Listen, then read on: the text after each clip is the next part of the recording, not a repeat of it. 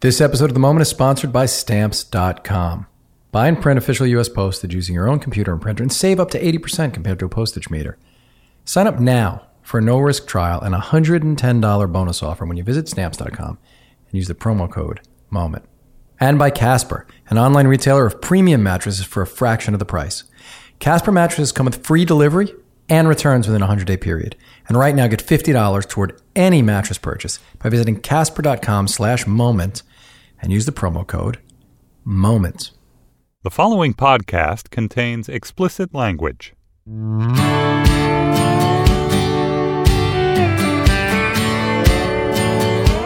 Hey, this is The Moment. I'm Brian Koppelman. Thanks for listening. Today's guest is the great, legendary Debbie Gibson.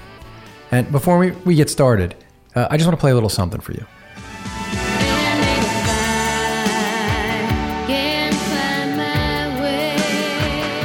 That's Lost in Your Eyes. And if you were between the ages of 5 and 35 in the late 80s, you probably remember it. You probably just could sing the next lines.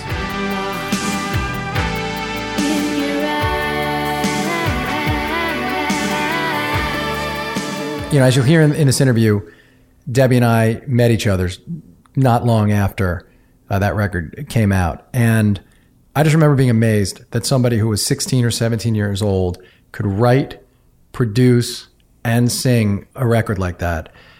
Uh, have a no, you know number one albums all over the world, and seem down to earth and unaffected by everything that happened to her. And so when she was coming through New York and volunteered to do this, uh, I just thought it'd be awesome to talk to her. Uh, we had a great, great amount of fun. In fact, we had so much fun that I forgot to really do an introduction. Um, and we just sort of got right into it. So I wanted to do this little introduction now. So in a second, Debbie Gibson. Why couldn't you just put in the knife, twist it real slow? That would have made it easy to go. But no, you had to be nice. Baby, if you're gonna do me wrong, do it right. All right, that is a totally never heard before song by Send it uh, to copyright. chorus. This is, uh, this Well, is that's the it. It is a copyright. I know. Do you That's know, I, yeah. Go ahead. I always wonder that because I have so many voice recordings. You got to send it right. And well, Or the, time stamped. well, the thing is, yeah, see, they are time stamped, and I will hear something on the radio and go, I wrote that melody two years ago, and it's documented on my iPhone. Would that hold up in a court of law? Well, but no, they have to have had a uh, possibility of hearing it. right. Well, no, my my point is, would would I get in trouble if I released mine later? Like I have this song, um, turn it around, take that beat in, turn it around, da da da da, and it's um. Uh, move yourself to dance. Da, da, da, da, da, da, da. I mean, it's very similar. It's very much in the world, but I wrote mine like two years ago, and I always go. And you wrote it, and it's time didn't copy- stamped when it's- you wrote it. Yeah. Yeah, but as you know, poor man's copyright. All you used to have to do was put the song in, on a cassette and an we envelope used to and do send it. it to Me and my mom used to do it at the kitchen table. Of course you did. You know, uh, hey, uh, this is the moment. I'm Brian Koppelman. Thanks for listening. If it sounds like this is two old friends talking, there's a reason. It sounds like that. Um, I, like in the interest of full disclosure, my guest today is Deborah Gibson. Debbie Gibson is probably what you um, know her as, and um, we have known each other. I mean, since you were like really in your early, I guess we yeah. met at that new music Seminar. We met once, yeah, the New Music Seminar, but I think we became friends when I was in my early 20s. So we've known each other for very, very long. Mm-hmm. Yeah, I remember you coming out to my house or our house, my family's house. Um, the house that pop music built, as I like to call it. Everyone has one of those in their life, and then they get rid of it like a hot potato. Yeah, you were like 19 years old then. Yeah, I just I have a, a complete sense memory visual of you sitting in my, in my studio behind the like behind the console. Yeah, me too. That and um and then I have this incredibly strong memory of this uh when I, I came over to London once. Yep, yep, so that yep. we could uh so I could watch you be Sandy in Grease. Yep. And then uh, you played me a bunch of your songs because we were working together. We were going to maybe work together. Uh-huh. And back when I was in the music business, and uh, you, I, I was always just blown away by you lived on this like noisy street, incredible apartment, right? Yeah. Oh, yeah. Amazing flat. and you'd put High Street your recording studio, in the walk-in closet, yeah. and so you would spend your time in London, locked in a closet. yeah, just in like, this little closet. Keyboards and percussion instruments. I had a lot of percussion. I used to always love doing live percussion on my demos. Yeah, this gets right into something that I have. I mean, you and I've talked about a lot of stuff over the years, but this is something I've, uh, that I I sometimes feel like because you made pop music and you were a teenager when you made pop music, that people don't understand, and I just wonder how this feels for you, or if you they don't think of you sometimes as a, like an artist. Uh, Right. Well, because you're absolutely right. It was like, put it this way if any of my pop songs were submitted to me by different writers, people would have been like, wow, that 50 year old man really nailed the amazing pop hook or whatever. But you're Yes. right. Because it was me doing it for myself, it didn't quite. Well, I, I know, somehow it's because no, I think it's that people assumed, or uh, or the way that people understood it was that it, even though you got a lot of press for it, like you wrote. The way that we met when you were 16 was you came into this seminar in New York that was the New Music Seminar, which is this convention. Mm-hmm. And you stood up to ask a question to this all male panel of artists and repertoire execs, right, of A&R Yeah. people about like a woman's place as a producer. And they, at first, your record was just starting to happen. Yeah, yeah. Only in My Dreams came out in 86. It really wasn't heard till 87. It took like, I think it was 61 weeks. to Which you wrote that song charts, and you co-produced that one. I didn't produce it. That one you didn't produce. Didn't produce. Mm-mm. But you produced your sec- on your second album. You produced, Yeah. meaning you. And I was there. You know, Fred Zarr, who produced that record, um, who I don't even know if he was credited for it, but did like that amazing string intro to Papa Don't Preach. He was just that he was this guy in Brooklyn in his studio. In fact, his vocal booth was a laundry room, and the Oh, that's where you learned the whole would- closet he, thing from. Exactly. I was just comfortable singing in a closet, and he would he would pull this sheet across the washer dryer, and that's where I cut all the vocals to all my hits. But my point is, Fred and I really always collaborated, and, and whether I was called a producer or he was called a producer, he was really the person on that album who um, took my demos and really sharpened them up. Like if I played you the Only in My Dreams demo, you'd realize it had every it had a lot of the elements you could hear. It had like na na na na na na na na na na. All these keyboard arrangements were in my original demo. Yeah. He fine tuned them.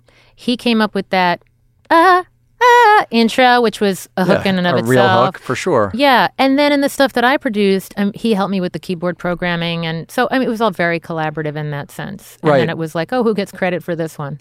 But I, no, but I, I, you know, I wonder for you, like the comparison was immediately for some reason instead of to Carole King, who was a piano playing, songwriting singer who made Right. her records. The comparison was to Tiffany, who I know is a good friend of yours now, but who was singing a hit song from the 50s uh, that was a remake, and then songs people wrote for her and produced, and she was a, a just a, vo- a voice and an, and an entertainer. right.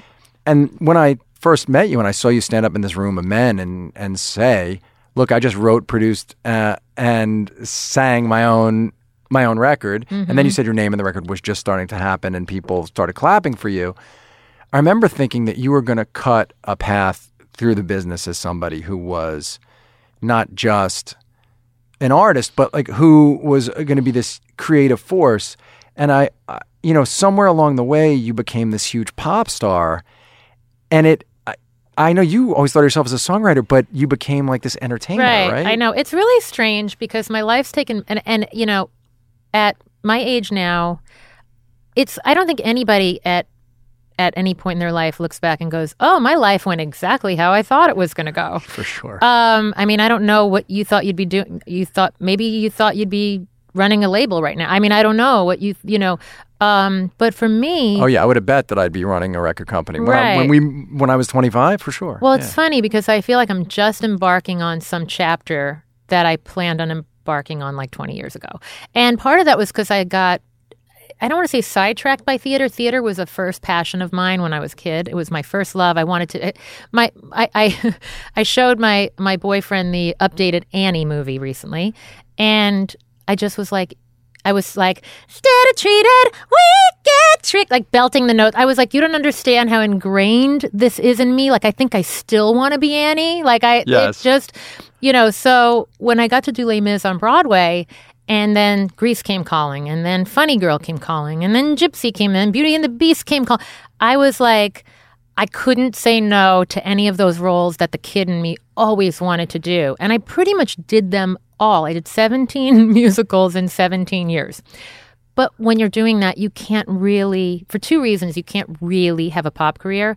First of all, I think the public gets completely confused. It's changed a lot now. I mean, you've had Usher on Broadway in Chicago, and Brandy's doing it right now. And but at the time, But yeah, those artists really solidified who they were in a way that you were too you were too young to. right? Uh, maybe right. Maybe, maybe so. I mean, because yeah. your image. I mean, I was a teen star, then I was a Broadway star. Like, right? I hadn't, I hadn't become like some adult pop. Yeah, you hadn't made the grown up record until many. You didn't make the grown up record until like Right. 1994. Right. And so, and also when you're doing eight shows a week, you just don't have time to really do anything else. It's like you can throw a record out there, but you can't go promote it properly or anything. And I was throwing records out there, and you know, because I had to, I just had to. But What does that mean?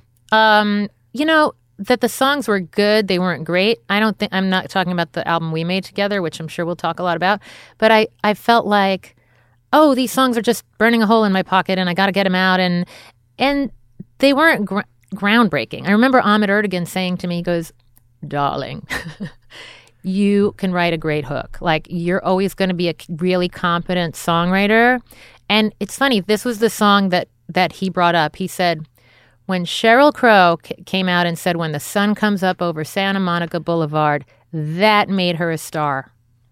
He said, You just have to be. And then I submitted a song to him that went, um, I guess he, uh, I guess he likes me in blue. Those tears, they make him feel like a man. And I submitted it for Anita Baker because it was very bluesy. And he called, this was after I left the label, he had called Yeah. and said, that is what you need to be doing. That line, I guess he likes me in blue, that's special. He was really trying to encourage me to be more special and more specific with my lyrics and create better pictures. But yeah, what do you think? So you're you're 16, 17 years old when you wrote these gigantic hit records. I mean, how many Mm-hmm. albums did your first album sell? Four million? Yeah, and the second. Yeah. And what about the second album? Um, oh no, I think the first one was three million, the second one was four million. Right. Then the big, you know, half a million flop came. Yeah. Now nobody sells No, I mean, half who a would, who would kill to sell a half a million records right now? And even Right. at the time, I was like, God, half a million people are listening to my music. I mean, I didn't, think of how. what happens to you when you know? I watched uh, the way people react to Taylor Swift now, and obviously the world is different, and Mm-hmm. Taylor sells out um, arenas, and she has, uh, to me, has had the benefit of watching people make a lot of mis- like a lot of the mistakes that you and other people right. made, maybe. And they have so, and social media is just such a platform. yeah, the world and the way she's able to connect is, Yes. is different. But what did it feel like to you? You know, we've talked about it, and you've talked um, about this before. That when you wrote "Lost in Your Eyes," you would never like really even kissed anybody. Right. I mean, that was like puppy love. Um, well, like Foolish Beat, for instance. I can never love again. Right. I had never loved Anybody. to begin with. Right. um, but I had sisters in my house who did. So, Yeah, but I'm more saying like you you wrote these songs that had this. Yeah, it was like an idealized version of romantic love. right.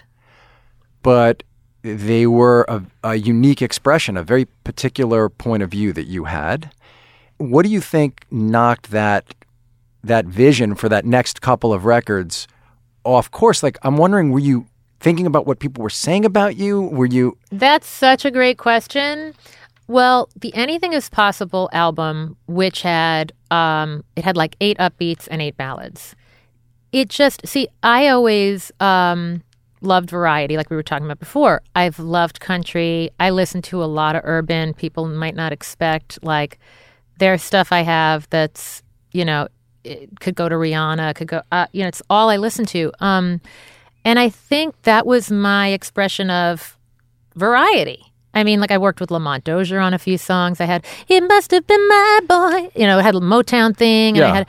But people at that time, we we weren't downloading you know, single tracks. So people want, I think people wanted something more cohesive, and it just wasn't. But what did you want? Like, did you I at that time know what you wanted to do? Well, see, at the time, I just I was thinking like the public thinks now. I was thinking this is a good song and production it's on its own. So is this. So is that. They just didn't connect to each other.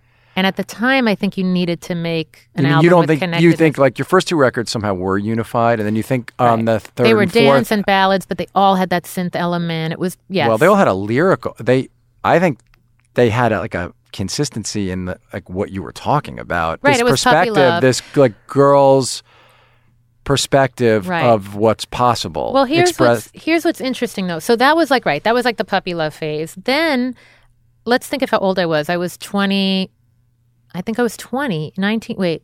I was like 20, 21. What 20, 21 year old girl knows who they are and what they want? Right. So, like, I think that that was my tr- call it a transition album. And see, because I grew up with artists like Billy Joel, who's one of my all time favorites, I remembered that he had a big hit album and then a not so big hit album and then a big hit album and then, oh, this is his, you know, self serving, whatever album, self indulgent. You know, every like, every songwriter has those albums that are like, this makes me happy. Nobody else is going to like it, but it makes me happy. I think that was that album. And what happened after that was I actually did know who I was. I was getting back to writing stuff that was more melodic. It's funny, you're bringing up all these memories of the songs that were like, I had this song like, Show me the way that I can find you. I am the one, need I remind you? I am the keeper of all your dreams. Da da da da da da da da. It's like ringing a bell because you probably heard a demo of it. Yeah, I and know in that fact, song. Phil Ramone produced it. And it was more Wilson Phillips, like, and that's what was happening then. So it was still that kind of white bread melodic pop music, but it was also in its own mode. It was very. Um, I'm trying to think of like something else. So I can were you- it but to. at the t- but were- Atlantic didn't want me to do that. So this is where I think things went really awry. yeah, explain that. So, because I want to know what it felt like. I guess what I'm interested in is what this felt like to you as you were going through it. Be- This is like, first of all, I haven't eaten in hours, so you might get me to cry like Oprah right now. So I was doing these songs that were really kind of like the Belinda Carlisle, Wilson Phillips, that real feel good pop, like stacked vocals. It was really what I was doing before, but who I, but age appropriate for who I was then. Atlantic. Let me go backwards one second, since Yeah. since we have since we have a while. we have all the time Um, that uh, we need. To Yeah. go back to the first two albums, um, Larry Yasgar, Anthony Sanfilippo, and Bruce Carbone in the back office of the dance department were who really got my career going with Only in My Dreams. They took the chance. Um, once the single started to break, Doug Morris finally, I'd been up there to that label 10 times at least, finally introduced himself to me. Who was the head of Atlantic then? Yes. I met Ahmet Ertegun. Ahmet, who founded, Atlantic, with his brother Nesuhi. and um and then they got started getting really excited about me and my career but they were really into the fact that I was instinctual about my own music. So I would walk into their office with a lunch bag, brown paper bag full of separate cassettes with all the rough mixes of all my demos and I would dump it on their desk and go, "Here's my album." And they would go, "Okay." Um I never I Really? never had an A&R person You mean on the first two for the on first? the first two albums. See, this is so never had an A and R person. They were like, "You're doing some magical thing, connecting with young girls. Keep doing it." out in your garage in Out in Long your- Island. right, It's so- like your own world, your own yes, thing. so do it. Then do it again. Then they all started wanting to craft what was and strategize what was going to happen next. And I'm not strategic at all. I'm pure instinct. I'm I'm really bad at being strategic, which is why I'm not Madonna. And I always I always have looked at that and I've gone, I feel like I could have been Madonna and released something really respectable that sold well every three years. That just seems exhausting to me. It really does. you It mean the just seems- plotting and calculating and yes, yes, and the working with the hot new this and wearing the hot new that, and it just my life just has to flow. It has to flow, and whether that means I have a hit once every twenty years, which is kind of what's happening at this point, um, or if it was once every two years, fine, but it has to flow. When when you say this now with like the perspective of time, Mm-hmm. you have an understanding of it. That's like um a grown up's understanding Uh-huh. right. of it. But when you were when you were in it, like what did those pressures feel like? Because I mean, I remember you know talking to you at certain points, and I I would always what always seemed to me like is you were happiest when you were just you love entertaining and performing, but you were happiest when you could just be at your piano in the middle of the night. Yeah, you see, I was never really good, and and then I'll go into what happened on that next album, Yeah. which is where I left the la- the label, which to this day my my boyfriend goes, why? He goes, so much of why I'm with you is because you left that label, but because it symbolized the fact that I wouldn't be controlled and would not fall into that whole strategic That thing. ultimately you just decided you were going to be your own person. Yeah, ultimately I had to be, you know, had to be me. But um, so going back to what you were saying, I I look at Katy Perry now. I look at Taylor Swift now. I go, if they don't have Xanax in their purse and they are this poised and and relaxed at all times, my hats off to them because I was never I'm a naturally like even now like I'm I'm a naturally like over adrenalized, nervous, anxious person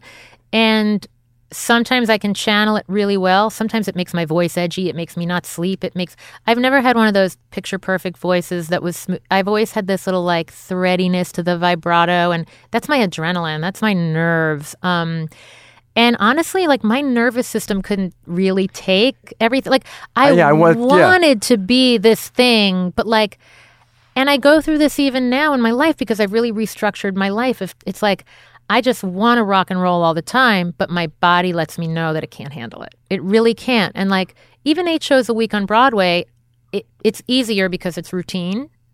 So I can handle that. And it's not like the audience isn't on their feet screaming. You don't get as charged up.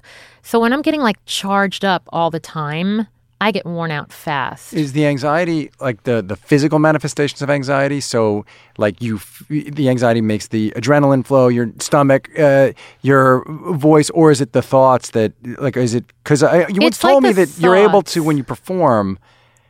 You once told me you're able to like do an exercise where you leave the thought, you leave the anxious thoughts on the side. yeah, it was like the only place the anxiety would go away. I think because my energy level was meeting that anxiety level. Like I was in a heightened state. But now what I've learned to do on stage, which is so fun, and in fact, just last week I did this private event in Virginia. It was like a charity thing for um, a girls' club, like underprivileged girls. And I did this event and I was doing all the fun, upbeat stuff. And then I took it down and, you know, did a little foolish beat at the piano with a new, I did a little intro, a new intro that I wrote to it. Um, it was a foolish beat of my heart. We were together, now we are apart. And now I'm lost without you. I lost me without you. And when you get that intimate on st- I can now get that intimate on stage and I can leave the space in the music. And it draws people in. And I could never do that. I had to play things like faster than they were on the record back then. Now I I mean, I wonder I if that's why, you know, uh, your image back then was so like, cheerleader. yeah, Pep rally. I was hosting a pep rally. right. Instead of cool, like, in, even Yeah. though you had done this thing, and I know then you like, you know, tried as a young person to sort of like become cool because that's what people like wanted. Right. Eh. I've given that up. no, well, no, which now makes you cool. I know it's But funny. There's like a ten year period, like when you're like ten years into your career. There's you're not cool. You're just not. You're just on the cusp of like, oh, she's over, and then you get like another five years in, and you start to become cool again. Again, it's so the perspective is interesting. But when so when you were uh, young, really young, and you had these two records that were that huge, were you able to talk to anybody about what you were feeling? Like, were you able to talk about The anxiety. being stuff. uncomfortable? Yeah, like just what you, yeah, how mean, my- how it felt to be you in that spot. Well, see, again, it's so interesting. I, I always go to Taylor Swift. I go, I didn't have a bunch of girlfriends who were also in the business, and I didn't host parties for them in Manhattan, and we didn't communicate on Twitter. I mean, so I was kind of alone on a tour bus with my dancers and my sister and my mom, and so. I I really Because didn't your have mom was your many. manager. Yes, I, you know who just sprung to mind? Matt Goss from from Bros, um, who's now a headliner in Vegas. I remember meeting him, and he was one of the first people I felt like, oh my god, he's like he's a very sensitive soul, which is what makes him an artist. But he was in the middle of mania all the time, and and you know he even when he toured America, had bodyguards around him because he just didn't know. He was so used to being so approached in, in London and and stalked in London. You know that So you could relate to him. I could relate to him for sure. Um, but no, there were, and my mom was really my confidant in all of that. I mean, she was the one who. This is going to sound, and this might make me cry, but really, like when the applause died down and when the lights went out, and when I was home, tucked away in my bedroom, I could just look at her and go, I, I don't feel like I'm here. Like I'm, that's what people who go through anxiety feel. You go, I feel like I'm invisible and I feel like I'm, it's out of body. Yeah. But what I've started to learn and embrace is that again, artists are out of their body all the time. It's like how we write. Well, you know, when you're writing, you're not writing, you're channeling. And if you're pres if you're too present and you think, "Hey, I'm really controlling this what's happening," it's probably going to come out crappy. Yeah, So- well, so when it's at its best is when you're it's uh You feel a little it feels woo. like it's you know when it Yeah. feels like it's happening uh you've done all this work to put yourself in a spot where you can uh let that happen in a way Right, right. you know you but yeah of course uh So I think the anxiety. What I learned is I think anxiety. Like for now, like I, even now, like I said, like I'm a little shaky. I'm a little hungry. There was a time I'd be scared of that feeling, and I would try to bring myself to a place that I really wasn't. you mean so you would try to force it yeah, I would try to force like.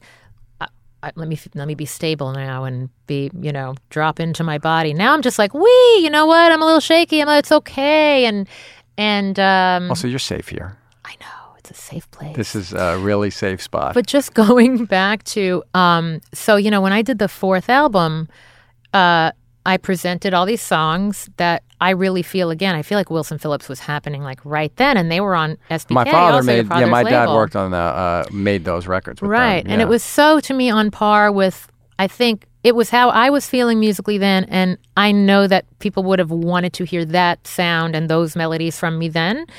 Um, the, the label was like, all right, we need to put you in a little black dress. We need to put you in some heels. We want you to work with Prince. We want you to write with Narada. We want you to write with.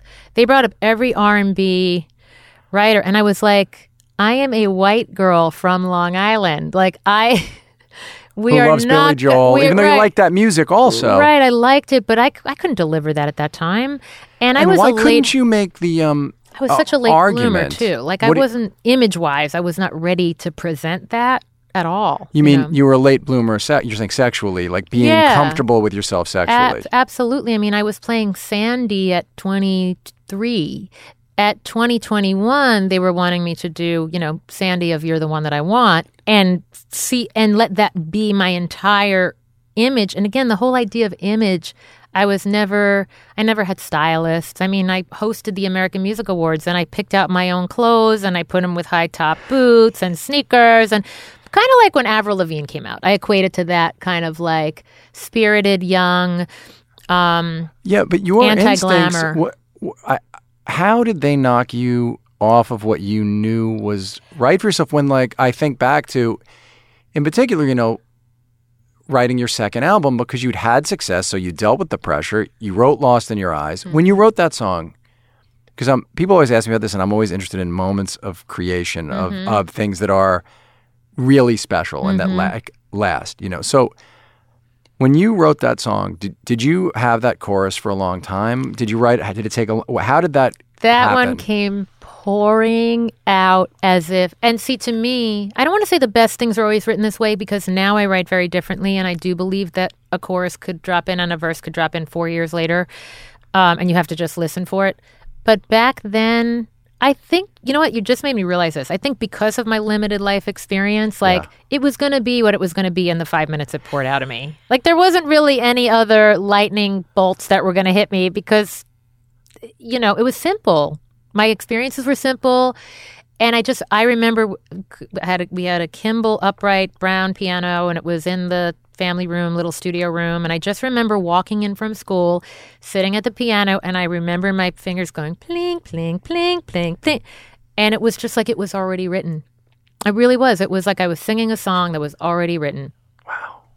And the way When- I describe that to people, because I always say, like, if you have a song that you love and it goes through your head repetitively and you hear the whole production in your head as you hear it on the radio, that's just what I, that's how I write. That's what I hear, except I go, oh, I'm hearing something that's not been written yet, so it's my job to write it down.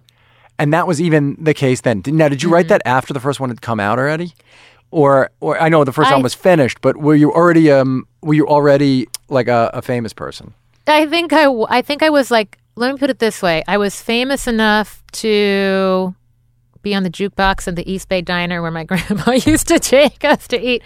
Not famous enough though that we hadn't moved out of that house because there came a point where we had to leave that house because it was like people were driving by and blasting music and yelling, "Oh, yeah, Debbie!" I, we were like three Well, houses. Long Island felt like they own. I mean, we did on Long Island feel like we owned you in a way. Everybody felt like you were this, uh, you know, this kid like the rest of us who found uh, a way to do this and thing. wi- you know, with with three sisters and and living three houses from the football field, it was very easy to find us. no, it was you, Dee Snider, and Billy. I mean, right. Billy and before, D and then a buddy you and D. mine, and and I, yeah, mine I know, too. I and love. oh right, and and D see Dee wrote, "We're not going to take it." Um, he said he wrote.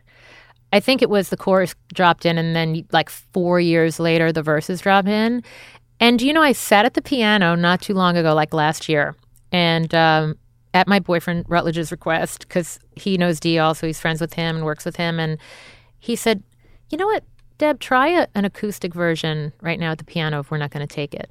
And I was like, "You know what? I've got to pull up the lyrics." It's like we've not ever really heard those. It's like we have the right to choose uh-huh, it. yeah. There ain't no way we'll lose it. Like the lyrics to me are so time, and then just you know we're not gonna take it. And so Rutledge keeps getting on his case about doing an acoustic version of it. You know what time it is? It's stamps.com time. These days, you can get practically everything on demand. Like my podcast. Listen whenever you want, when it's convenient for you. So why are you still going to the post office and dealing with their limited hours when you can get postage on demand with stamps.com? Anything you can do at the post office, you can now do right from your desk with stamps.com. Buy and print official US postage for any letter or package using your own computer and printer. And unlike the post office, stamps.com never closes, so you can get postage whenever you need it 24 7.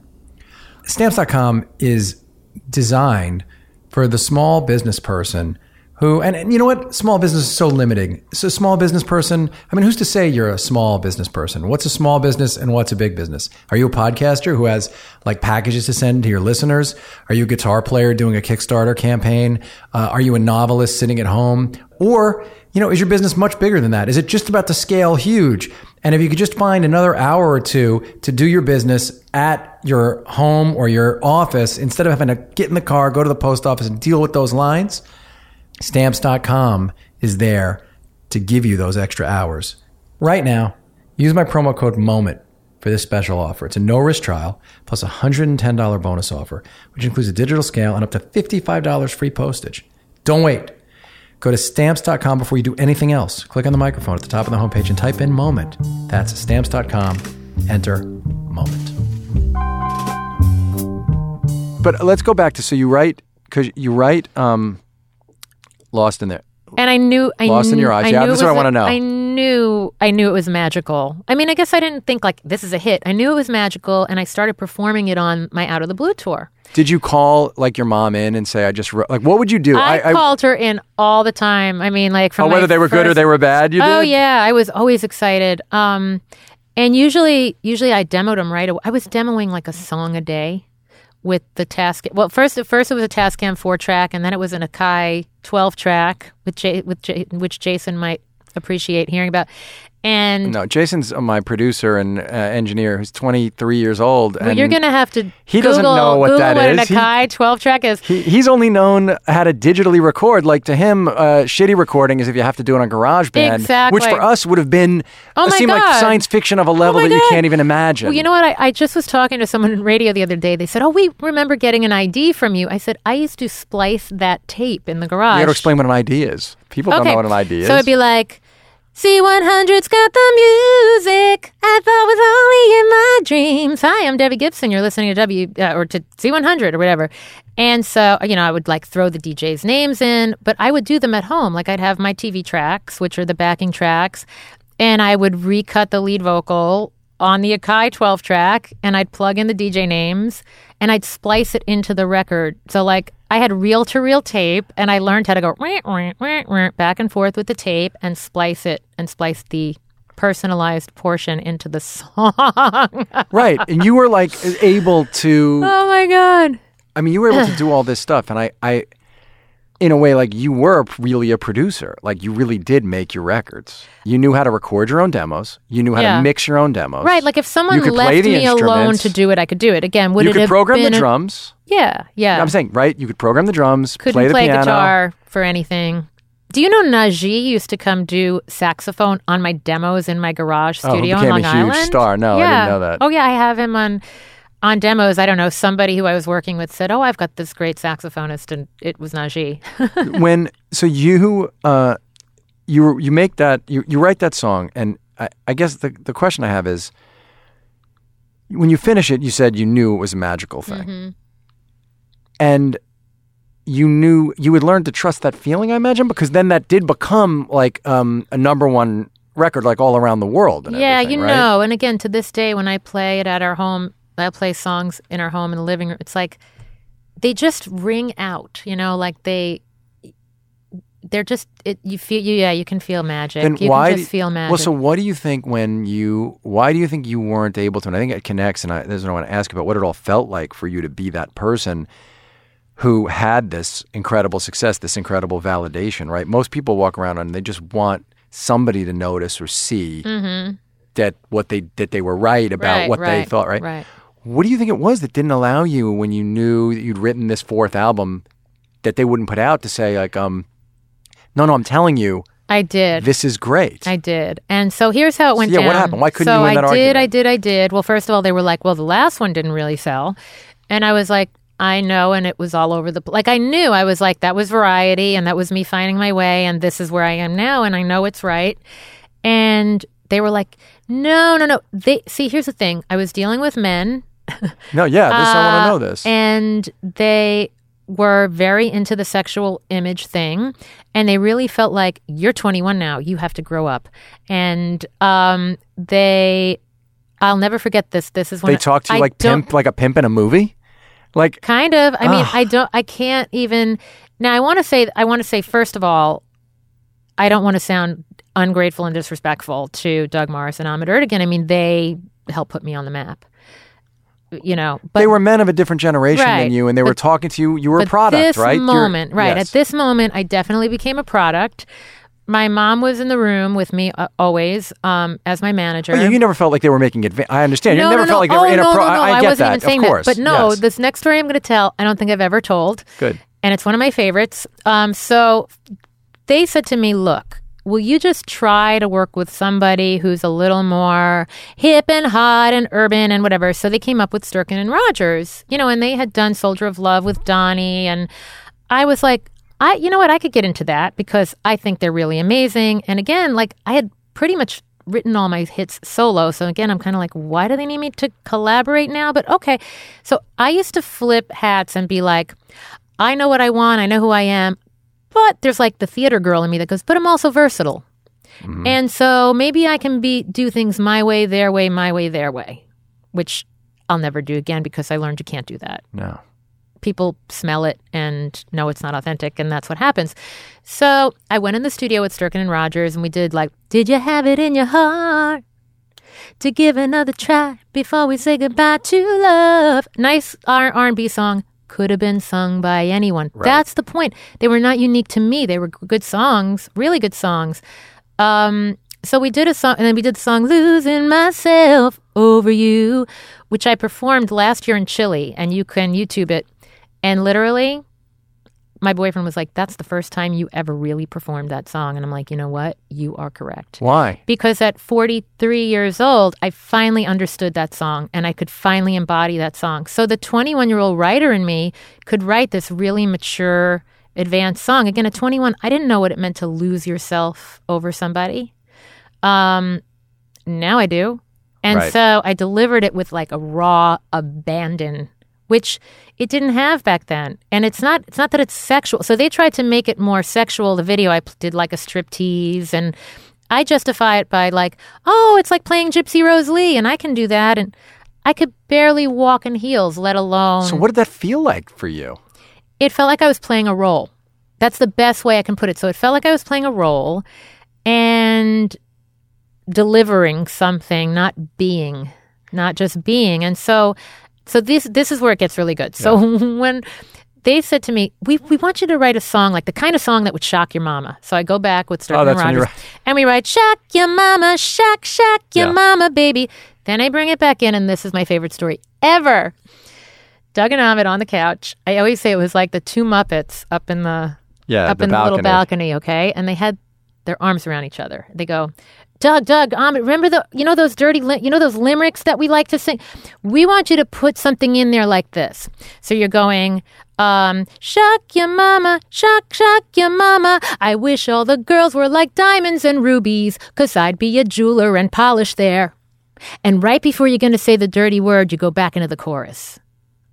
And I'm like going, I'm sitting there going, how do I translate what they just said, first of all, into pop music? Second of all, did that really just happen? And these they guys were going to say boob. there. They were sixty-year-old men. Right, and they were going to say boobies. And so I brought it back to Sturken and Rogers. And so that's when Evan Rogers said, and by the way, like they're like, you know, responsible for Rihanna's career at this point. They're amazing. And Evan goes, if anyone thinks I'm moving too fast, tell the whole world they can kiss my ah, your mama. So that's how we inter. So I kept feeling like I was interpreting and strategizing and trying to please them and trying to be me somehow within the context And would you of it. remember like the girls who were your audience? Like how were you thinking Right. about? Right. I mean, they were like pissed, those girls. They were like, "What happened to you? Where'd you go? Why are you wearing that outfit?" I mean, you just it it really did kind of go against everything. I and again, I just I was at a point where I was like I could either just you know, I, I went, I flipped a switch and went, let me just try. Let me try. Maybe there, you know, I can be versatile and I'll try to, you know, see what. What do you think made you such And like a so- want to be such a people pleaser? Well, that's the thing. I've always, I'm still in therapy over being a people pleaser. I think I'm less of one now, but I've always, you know, it's like there's a line in Chicago about like, right, because we got enough love in our childhood. It's like every showbiz person, like you said, needs validation and wants to be liked. And I, I always took pride in the fact, like I said, I'll use the word again, that I was versatile. So I felt like, and again, in theater um, and in acting, you know, you can you pull i thought i thought i was pulling from a different side of myself as opposed to this no this just isn't really me so after that exp- i would leave those meetings and cry. And i'd say to my mom i just don't i don't know what to do. I don't and it was no surprise to me when the album wasn't a hit. Um and after that, I, after that experience i said i have to leave. I had like three or four albums left with a million or two dollar advances on every al- so i was a 21 year old kid going yeah i could give up eight million dollars right now because i can't do this again i couldn't go So through it So you got to a place where you knew. yeah And I see you're like emotional about it I now. am. Even are you emotional because you're proud of yourself for doing that? Well, you know what? I'm glad. If that was the only way I could learn that lesson, I'm glad. And I've had experiences like that since because also when you're when you start so young and back at that time, you'd endorse anything. Oh, Diet Pepsi wants to do a commercial. Great. Doesn't matter that you know that soda's killing people. Now, I'm not going to promote a soda that's killing people. Now I know who I am. Now I'm not going to stand behind everything. But back then, you were a machine. You were a press. You like you were a product. You were a press whore. and I've since even done like, you know, um, shows where like they stage something that's supposed to be your house, and I'm at a point where I'm like, if anything is remotely dishonest, I can't do it. But there was this crossover period, like over the last 10 years, where I would do something that the old me would have done and realized I'm not that person anymore. and you'd stop. No, I mean I I've heard, listen. uh, You've talked about a lot of this stuff about you know posing for Playboy and all that stuff on with Howard. Mm-hmm. We, I, we don't even have to talk about it, but I the only to me, I mean I remember when you when you did that and uh and I understand the part of it that felt like, well, I can start to own who I am. mm-hmm. But I, I also have to wonder how much of it was about like, I'm not going to let people put me in this box of being this unsexual Right. Sandy before that song. Right. I mean, you know what was weird about that? They started calling me when I was like 18, which it's like she's turned 18. You know, play like they must have people on speed dial when they turn 18. You get a call, and I was never. I never felt like it was anything I wanted to do, needed to do. It didn't feel organic. After I did, there were certain theater roles I did. I did Chicago. I did Cabaret. Cabaret was so raw and sexual, and it literally felt like oh my god i i bared more of myself in cabaret than i did in those pictures Yeah. It- that's how i felt so at that point i went oh my god boobs and booty that's a day on uh, you know at south beach who cares like in this day and age i'm and i was 34 so it wasn't like i'm 22 i'm a woman now Sure. so I kind of felt like, eh, I'm definitely someone who's like to have experiences, like, um, which is why I did Apprentice too. I mean, I was very on the fence about it, and I remember saying to my boyfriend, like, you know what? I think I just would rather be in the situation going, I wish I hadn't done this, than at home watching, going, God, what would it have been like to do that? I wonder. Um, as you, you're talking about this, and um, I'm seeing the parts that were like sad for you, and I wonder about like your because your mother, who was your manager, your best friend, and had to keep. And I know your mom, and really like your mom, and, and know that um, unlike most stage mothers, there has never been a day in her life that she was out for herself and not out for you. But the pressure on her to be all things in that way. And then you, who were as an artist, you know, you know people quickly. I'm sure you're one of these people who then can like lie to yourself about them to make it better. Mm-hmm, mm-hmm. But your like sort of initial read, that's why you're such a good writer, is you kind of know what people are made of. Yeah, I think so. When you would watch your mom even having to process, I can't picture her being there with those guys and having to process like what was coming at you guys. I know. Wasn't You that heavy know, for It was really heavy. And one thing my mom always, always said to me was if you don't want to do this, I pull the plug. I stand behind your decision. You don't want to make this album, I'm behind you. You want to make this album, I'm behind you. And when you walked away from that money, I would say, obviously, through your mother taking whatever the percentage a manager takes, Right. that's supporting your family. Yep. I mean, you had these sisters, one of whom you still work, still works with you and Yep. helps you. Mm-hmm. You were from a young age supporting your family. Yes, I was. Um, so, what did that? I mean, when you add that in, does that help? Does that does that uh, sort of make when you're when you're listening to executives say we think you should do X? Are you thinking I'm not just making these decisions for myself and what I do affects other people? I Or- wasn't thinking like that at the time. And I still, it's so funny because I had this conversation with Richard Marx a few years ago where he said, he goes, Great songwriter. he goes, I know, amazing. He goes, I was always waiting for the day that it was over. Like, he goes, I was so like frugal with my money. I, go, I said, I, I was the opposite. I was a person who never thought the party would end and the money would You. always be, yeah. And he was like, Oh, not me. He goes, I was just like, Really? I get another hit? Like, the money hasn't dried up yet? So he was really smart like that. Honestly, I always felt this is really you're bringing up some really cool things. Um, you're saving me 200 bucks in therapy this week. Um, I always felt like it was disloyal to my art to ever, to think about money.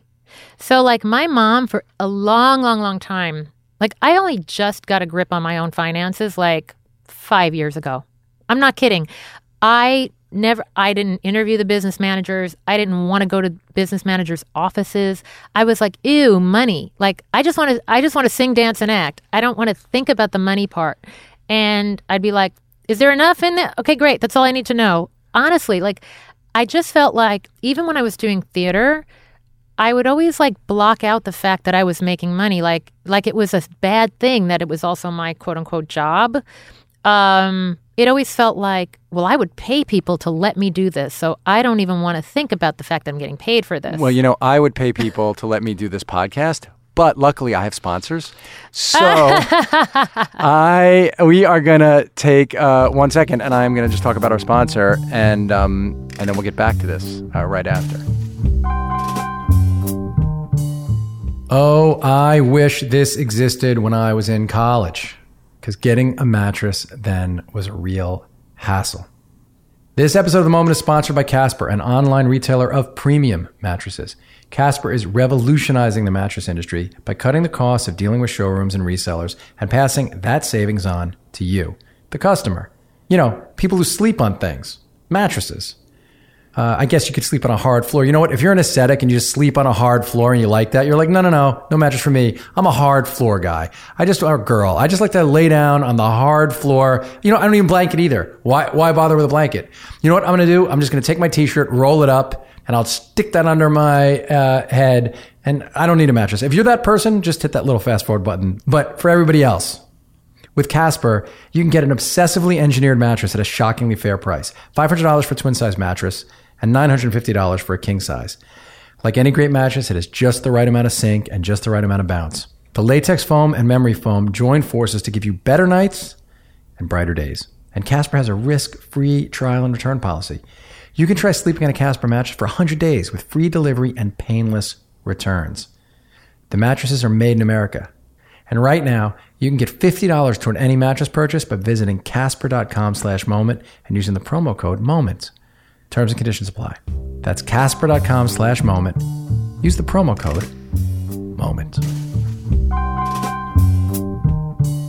And you know, the sponsor would have been Diet Pepsi, uh, except you told everybody that um, that soda kills people, so they canceled. Oh my god! They completely canceled uh, the deal. They're and going to be doing some big music festival, and they're not going to invite me. But no, like it's funny because even I remember touring Asia, and there'd be like you know beer sponsors, and I wasn't old enough to drink, and you just kind of roll with it. And even now, that's okay. But when you stand there, like. I, was approached by a product, I'm not going to say what product, last year. It was a similar thing. It was like, will you support this product? I'm like, I would not eat that product. I can't pronounce the ingredients in that product. I'm so health oriented. I just can't. And then it was interesting to see who took the gig well, after you can. after, you know, and people will just stand there holding a product, smiling, and like they don't even know what I, or care what it's what it's about. I guess what I was well, that's true. I, I guess what, um, but I, uh, in fact, on on this podcast, even though there's, you know, the sponsorships for the podcast obviously aren't the same uh, economy of scale, but I like either try everything or I make Yeah, sure that I oh, can good. support it or that, um, like. Uh, a razor company sometimes is a sponsor, and I have a beard, so like I made the people in my writers' room, the two of them use it, and I had to make sure that it, like it's a good razor. That's great. Otherwise, yeah, I wouldn't do it. Um, because it feels like um, I know, wrong just like somehow to do. prostitution. Yes, yeah. Yeah, Yeah. al- almost like prostitution. Probably not. I mean, nobody's asking me to say dirty, li- dirty limericks as they're sitting on a couch. oh my so god, I'll quite- never forget. Never that image. Uh, oh, there's definitely a number. I mean, like someone could pay me a number to whisper dirty limericks to them. There is a number at this point. Well, again, here's what's funny. So, like what I was saying before about business and money, and I used to never consider it in the equation at all. And again, you kind of go, right, you can't, right, you can't be quote unquote bought to do certain things. But yes, you have to look at your life and your. I remember, like, I remember seeing something on Lisa Rinna, who I love, and like she went, she did a Depends commercial, and she was like, I have to feed my family. And Yeah. they paid her some obscene amount of money. And she was like, I tried the product. You know what? I'm helping someone somewhere. Um, I might need this one day. Um, but she has a family to feed. So she made her decision based on all the factors, which I understand. and you now. always just made. Uh, I mean, so the album we made I had the luxury. I had the luxury of making purely artistic decisions for a very long time. Well, yeah, you made um, a fortune when you were a young person, Right. And you sold nine million albums, and you wrote all the songs, and so Sixteen million albums. six, total. but nine in the beginning. Yeah, like those yeah, and yeah. so sixteen million albums, Yep. and you wrote the majority of those songs, Right. And so, I mean, I just know record business economics. You made an, an incredible Yeah, amount of yeah, money that obviously allowed you and your family to live for a very long time, Right, right. And I'm sure there's still some income from those songs, even though the Oh, yeah, music business has uh, changed. But yeah, no, you can still count on those. You, you can still checks. count on checks coming for the songs that you Yeah, wrote when, yeah. when when you were young. But um, you know the, the the name of the album that you made with me that we made together that I helped you make. I mean, you made the record was called "Think with Your Heart," Uh huh. and um, it does seem like that's really what your guiding force was. Mm-hmm. Uh, that you led with your heart pretty much Right. through your whole career. Yes. And And now I probably don't even just lead with my heart. I lead with my I don't know if you want to call it your soul or your whole being. You know what I mean? And it's it's even it's, it's deeper now. But yeah, I mean, back then I always felt you you held something that as you were leading with your heart, though, and as you were singing about romantic, like this idealized version and vision of romantic love. I knew a couple of your boyfriends when you were young, and I I think you would always hold a little something in reserve because of the the work in a way. like you would talk about it to me then too. Like, interesting, interesting. well, I just wonder, like, if it took you a very long time to really be able to, th- like the thing you said about singing that song in Chile, if it took you a long time to be willing to, like, really lose, it's not just lost yeah, yourself in your yeah, eyes, but yeah. like really being willing to lose yourself. You know, I think in in some way, and even though I'm not married to my boyfriend now, we're together seven years. Yeah, so I was gonna it's say, a, why- yeah, It's a, because we're Right, why you know do it? this this is my ring. He had this ring made for me, and I wear it on my first finger, and it's rock and roll, and it's got all kinds of meaning built into it, and I don't It's see beautiful the ru- emerald, right? Yeah. Um. No, it's um. What is it? Peridot, which is my birthstone. But like, I don't see the reason why everyone's got to wear a certain kind of ring and on their left hand. And da, da, da, da, da. I'm just not of that. Like, I Mm-hmm. think people have their own relationships, and but my point is, I somewhere in the back of my mind knew that every one of those guys I dated growing up w- wasn't the one that I was going to invest my whole life in or 10 years in or I just knew like I was kind of like mm, this is amazing but it has an expiration date. So right so how much am I willing to you know sacrifice things in my career for this? Not so much. I mean I didn't even live with anybody till Rutledge. So I was a very late bloomer. I didn't live to, with anyone until I was like 38 years old so Really? yeah. I mean, I had like, you know, boyfriends come stay with me, bring in a duffel bag, and then never leave. Yeah. and then when they were moving out, there were like eight duffel bags. And I'm like, how'd all your stuff get in here? Um, that actually happened. But, you know, um, no, I never really made that even that commitment till then. Because I was like, even now, I go, God, if we ever break up, like, I can't just run out with a bunch of suitcases. Like, I have to move Liberace's piano. That's like, you know, it's a commitment to put my piano in a space with a man. Wait, what do you mean Liberace's piano? I have one of his all glass and mirrored pianos. How did you get it? Myron Martin, who was um, my artist rep at Baldwin Pianos, was Liberace's artist rep and got that piano in the auction like when he passed. And then I used to go visit his apartment on the Upper West Side, Myron's, and say, "Oh my God, can I just come over and visit the piano and play it?" And and Liberace was the first live show I ever saw at Westbury Music Fair. And so when Myron was ready to part with the piano, I was his first call, and I bought it right from him. And now it lives in Las Vegas, which is so. Pr- it's his Jonathan Livingston Seagull piano. It's got That's great. Seagull's etched in it and caricatures of Liberace in it. Do you write songs on that piano? I do.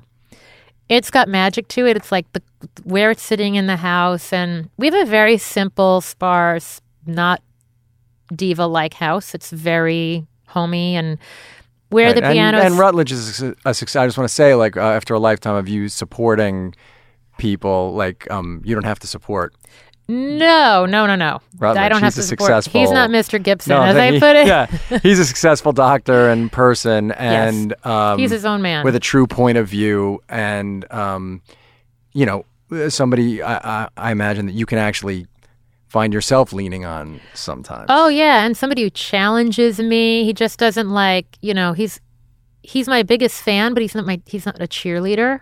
You know, he's not just gonna, oh my god, that's great to everything I do, um, or every decision I make. I look at my decisions di- way differently now. I look at how I write lyrics way differently. He's How? In what way? well, like he's really taught me that, you know, who you spend your time with and how you spend your time is everything. And again, like what I was saying before, if you find yourself in a, you know, doing a theater show or doing if you're talking yourself into doing something but it's really not you know, resonating on the deepest level, it's going to cost you.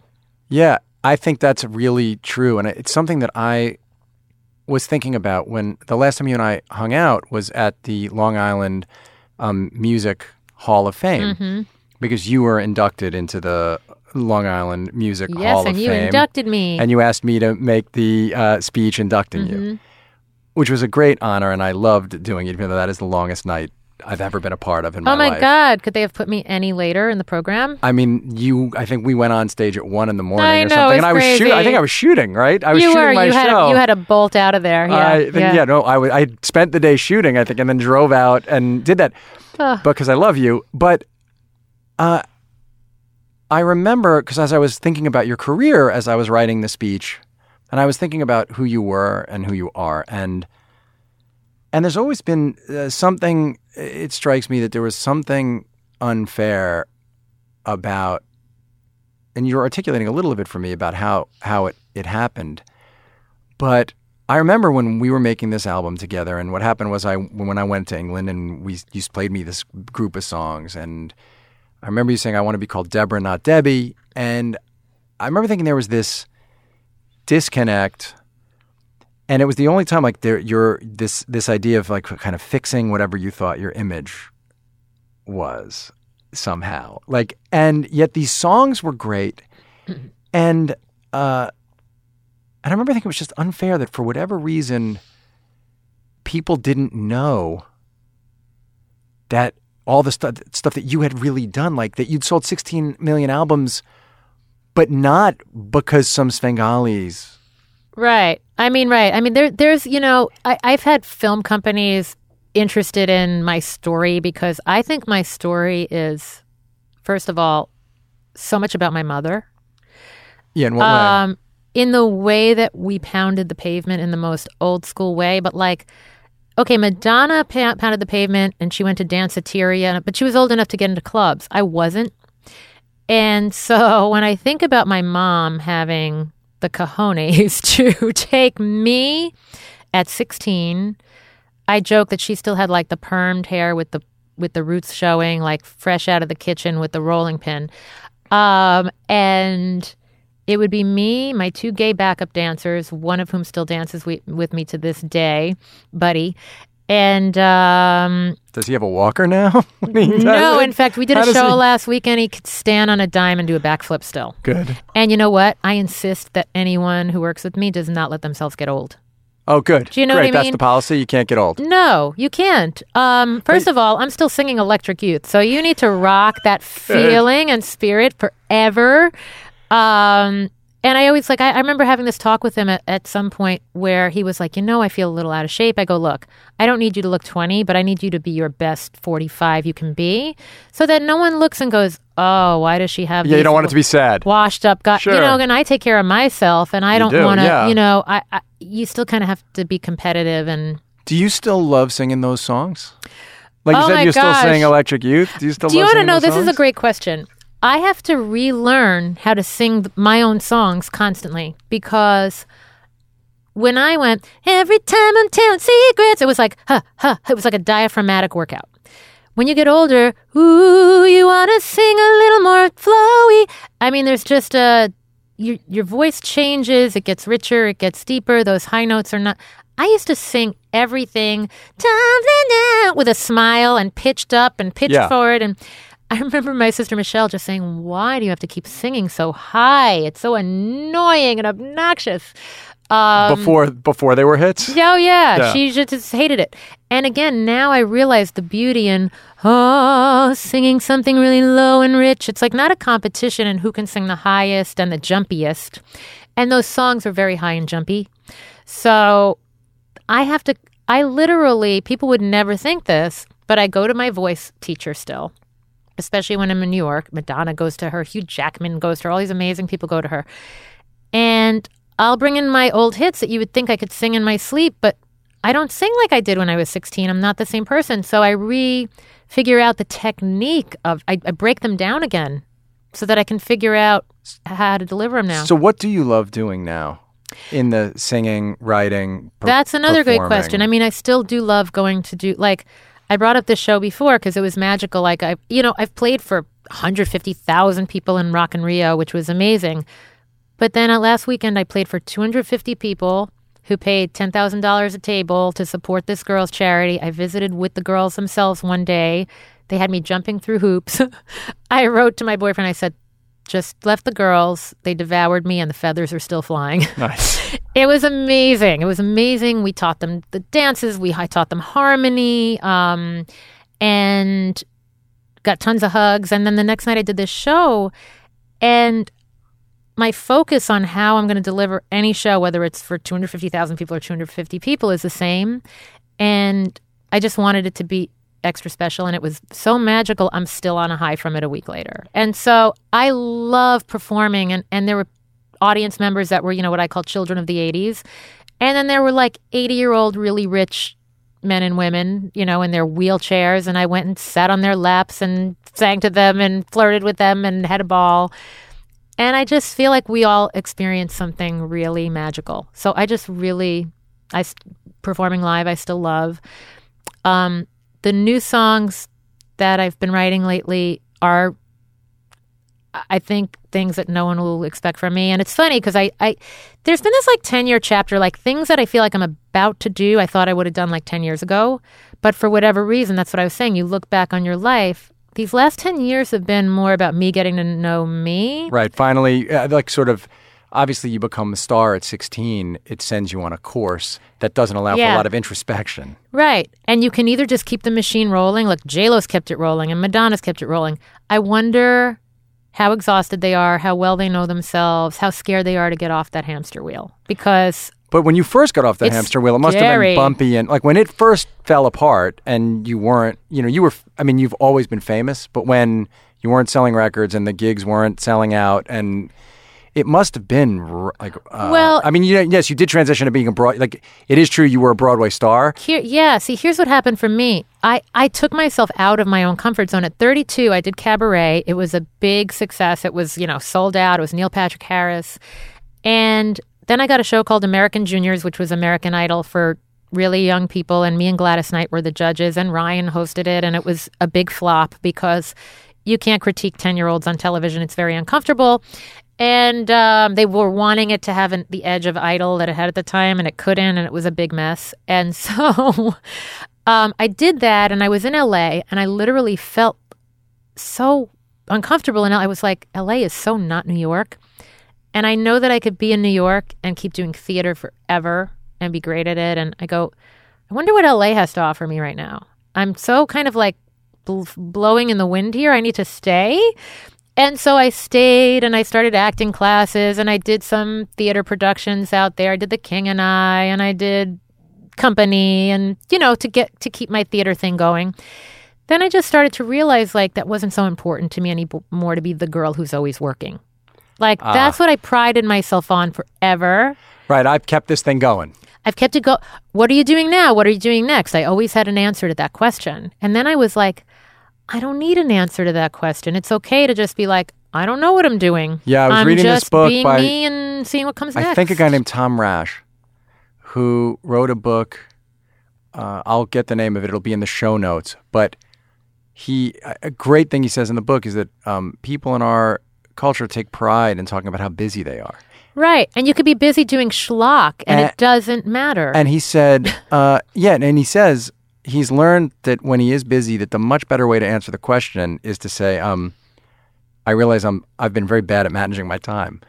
Be- because you shouldn't be proud of how much work you have to do. no. Um, you should just be throwing yourselves into things that give That you, you back love, yeah. something and that you love. And a lot of times there's just a long gestation period. Like for me, this writing that's been going on for maybe five or six years, the stuff is so special. Yeah, why is it going to be surprising? Um, because I was never a lyricist, really. I mean, I was okay. Um, but I took a lot of times I took the first rhyme that came, and again, I prided myself on like this is like my diary entry. I think the lyric you wrote about me that I was much too fancy for you. Don't want the courtside seats. I want my nose to bleed. I mean, so unfair because you so wanted to be sitting in the front row with me that oh night. my god, That is so that is so true. funny. But no, it's you know the it's if something can be better in a song that that I'm doing, I wait for it to be better now. Um, I'm not in a rush. Again, I used to pride myself in I wrote hundred songs this week. They were all mediocre, but I wrote hundred. Now I'm like, I wrote one amazing song this month, and oh my god, wait till you hear it. And and when I when I sit down to play it, I'm I'm like hearing myself sing these lyrics, and I go, I can't believe these lyrics are in my song. I can't believe this song feels like this. Um, As an artist, that must be just such a wonderful feeling to na- to own it in that way. I mean, that's why I was is. getting at when I was asking you what it felt like when you wrote those early Right. songs. Are And you I- starting to get those feelings again? I again? am. I am. And I'll give you a really cool example of something. I was doing a lot of like teaching camp workshops with kids and stuff. And this little girl kept coming in and she was just like, she was so talented, but she wasn't giving it her all. So I said, Why do you come in with this half finished song when I told you to finish it? I said, I'm sorry I'm being so hard on you. And she went, No, I actually love it when you're hard on me. So I went home and wrote in a kind of Britney style, Love it when you're hard, when you're hard on me. Da, da, da, da, da, da, da, da, da, da. About three years later, and I, okay, I can feel, see, this is where it's visceral for me. I can feel my heart beating. My boyfriend was being hard on me because he's, the t- he's a tough little booger. and I sat at the piano and I took it down, and it was, Love is hard, hard on me. Not what I want, but what I need. I can't even sing. I'm so shaky to sing right now. God, it cuts. Will it bleed? Can I take this love so hard on me? And it goes on from there. Oh, that's gorgeous. That's a real standard. Yeah.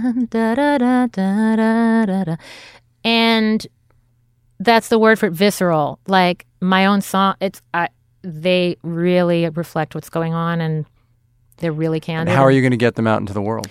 That's a great question. So so then what's happened in the last few years, which we don't have to harp on on, I've been dealing with some health issues.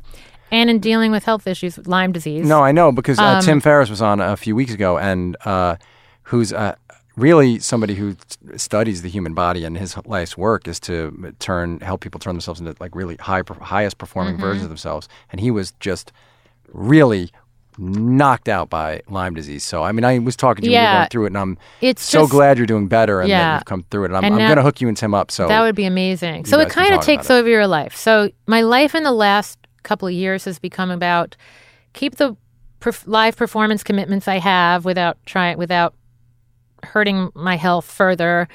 And you're you're always kind of like gearing up for something or recovering from something, and it doesn't leave really any free time to say, "Hey, I'm going to go to the studio today." So I'm finally at that point where I, I see those chapters coming. Um, because again, this music is not, I can go into the studio and do the love it when you're hard, when you're hard on me any day of the week. I can stack the vocals, I can deliver it, submit it to people, do it myself, whatever.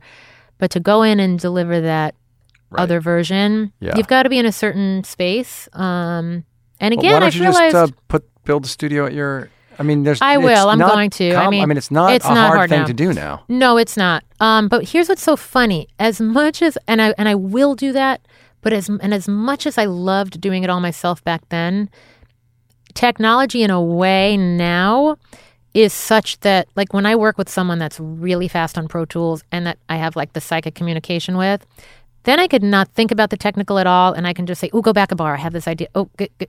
And I can just be the artist, arranger, producer. I don't have to be the engineer. Are you doing though at home like real full like piano vocal demos of all the songs? No, I mean I just I just kind of like do them on my iPhone, and I go like in Vegas. I work with a guy named Joey Finger, Joey Finger, who works with Donny and Marie, plays the drums with them, and works on a lot of their music. And you know, so I'll run over to his place and and lay some some stuff down. Um, For like the slow song, for like the torch song, yeah. standard songs. no, I know if you I don't. a great mic at I home know. and a click track, just record the. Again, oh, I know. And I've got, see, I've got this like vintage Neumann mic sitting in my bedroom Yeah. that needs a new power supply built, which I'm getting to. Like, my life is take. It's like I again, I used to be the girl that packed 18 things in a day. Sure. And then suddenly, I had to slow down, and it's been really strange and humbling. And I've gone, you know what? I'm not in a rush anymore because at this point, honestly, like okay, I was like the youngest person to do a million things. Maybe I'll be the oldest person to do a million things. Uh, you know, it just doesn't matter. Um, Does I it not like matter to you to get people to hear this? Because I want you No, talking no, about it and no. hearing it. It seems like you want people to hear and this music. I do, and they're gonna. It's happening any minute. Um, and I really, really do want it to happen. But it's funny because again, I go, all right, am I driving the mic to LA today or am I resting today because I need to rest? Like, there's just been my priorities. Yeah, but I wondered been- about it when I saw you uh, at at the Garden a couple years ago. You came to the Garden and you did like a Oh, yeah, that the- Knicks in the thing. Knicks thing. But but I did think like uh, it's fun. You get to do like a ten minute thing at the Garden. But I like w- I couldn't like why are you doing it? Because I you know. instead of like writing Right. your songs, and I want Well, well, I wonder if it's still there's some part of you that feels like if there's an opportunity, you got to jump on it. It's even so as you're saying you don't feel that's that way. exactly where I am now, as opposed to where I was. Like that was like two years ago, yeah. and that was the girl who was like, "Oh my God, New York and the Knicks and uh, and, and the costumes and the lights and the." And again, now I look at things with my manager and go, "Is this worth the time? Is this worth?" Yeah, the- because I remember walking back and thinking like, if Deb doesn't understand her own value, then the audience is never going to understand it. I know, and that's And again, it's funny I funny. didn't get it. I was No, with my know. son, and uh, we looked at each. other. I was like, you know, I we were there to, you know, you had um, texted that you were going to be there, so Yeah. we came and uh, watched you do your thing. And I had said, you know, uh, It's how funny though. talented and special this woman is. You came out, you were great. But again, it like, wasn't my thing. Well, no. unquote. Suddenly, And- you're up there and- singing right. someone else's songs. I know. I'm with you. Three minutes at a Knick game. I'm with you. Uh, I and I was so like, that is not who she is. And again, that was the But girl that you don't value it, they can't no, value I know. it. That was the girl who, for some reason, that month needed applause and a costume. Like that's it.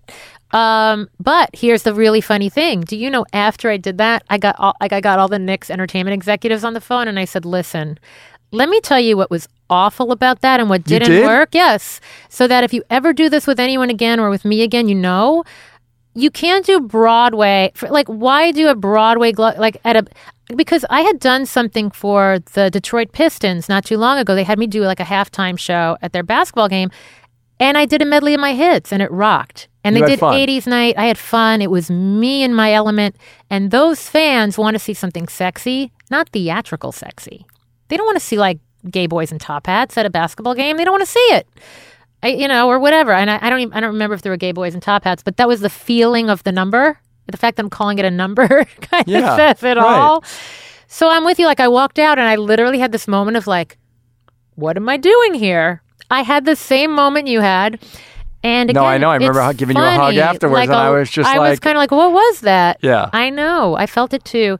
But again, that's where now I'm like at a point where I'm like, I don't, I, and this is what my boyfriend has been amazing at because he says all the things you're saying. Like he's just like, be patient because you're creating great things. And again, he's, I'm more proactive than he is. So I get to a point where I'm like, yeah, yeah, yeah, but no one's going to hear it in the living room. So I have to get it out. Um, But in a way, like uh, what's enlightening about to me about this whole thing is, and I do think that that's something like going and doing, you know, six minutes at the in, in the middle of a quarter at a Knick game.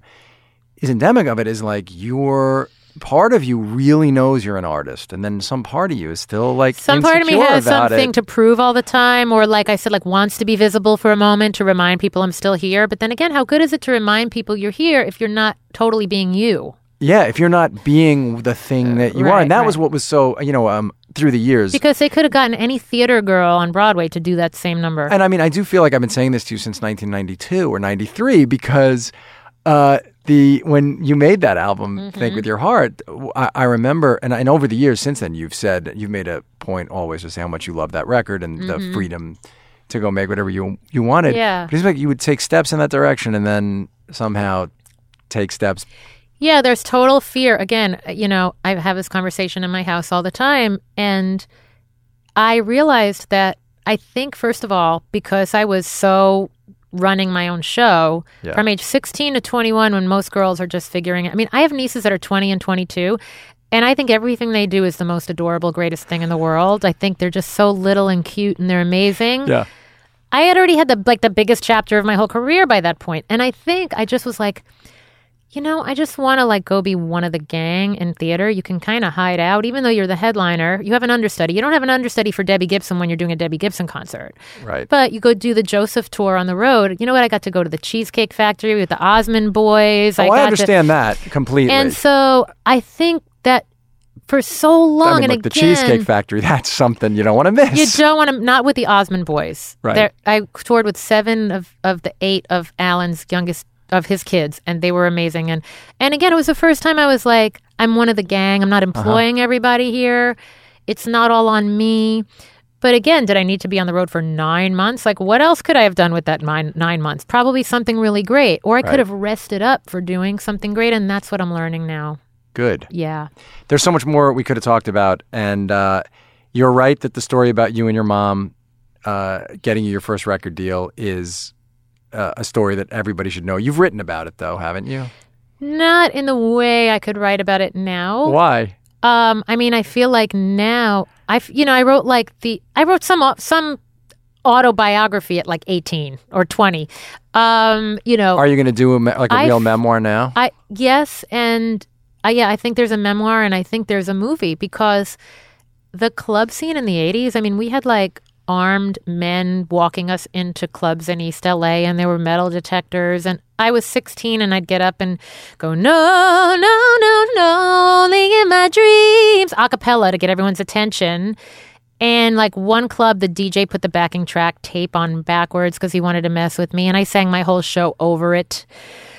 I mean, like Over the backwards over the recording. backwards Perfect. recording, and my sister was in the DJ booth, and he wouldn't let her touch the tape, and you know, then I played a church in East LA, and now we had boys with guns walking us in, and we said, "Why are there guns? It's a church." Oh, we've had too many shootings here, and. This is the la- final concert. My jewelry got taken off my hands when I was in the crowd. I mean, we well, have you got to write the book for sure. My mom collecting the cash in the basements of the clubs. Oh my I mean, god! honestly, you could it's just take the Howard Stern interviews about you dating when you were young and how all that stuff, and I think that's also uh, would be. But um, I'm so glad that you're feeling better. Thank you.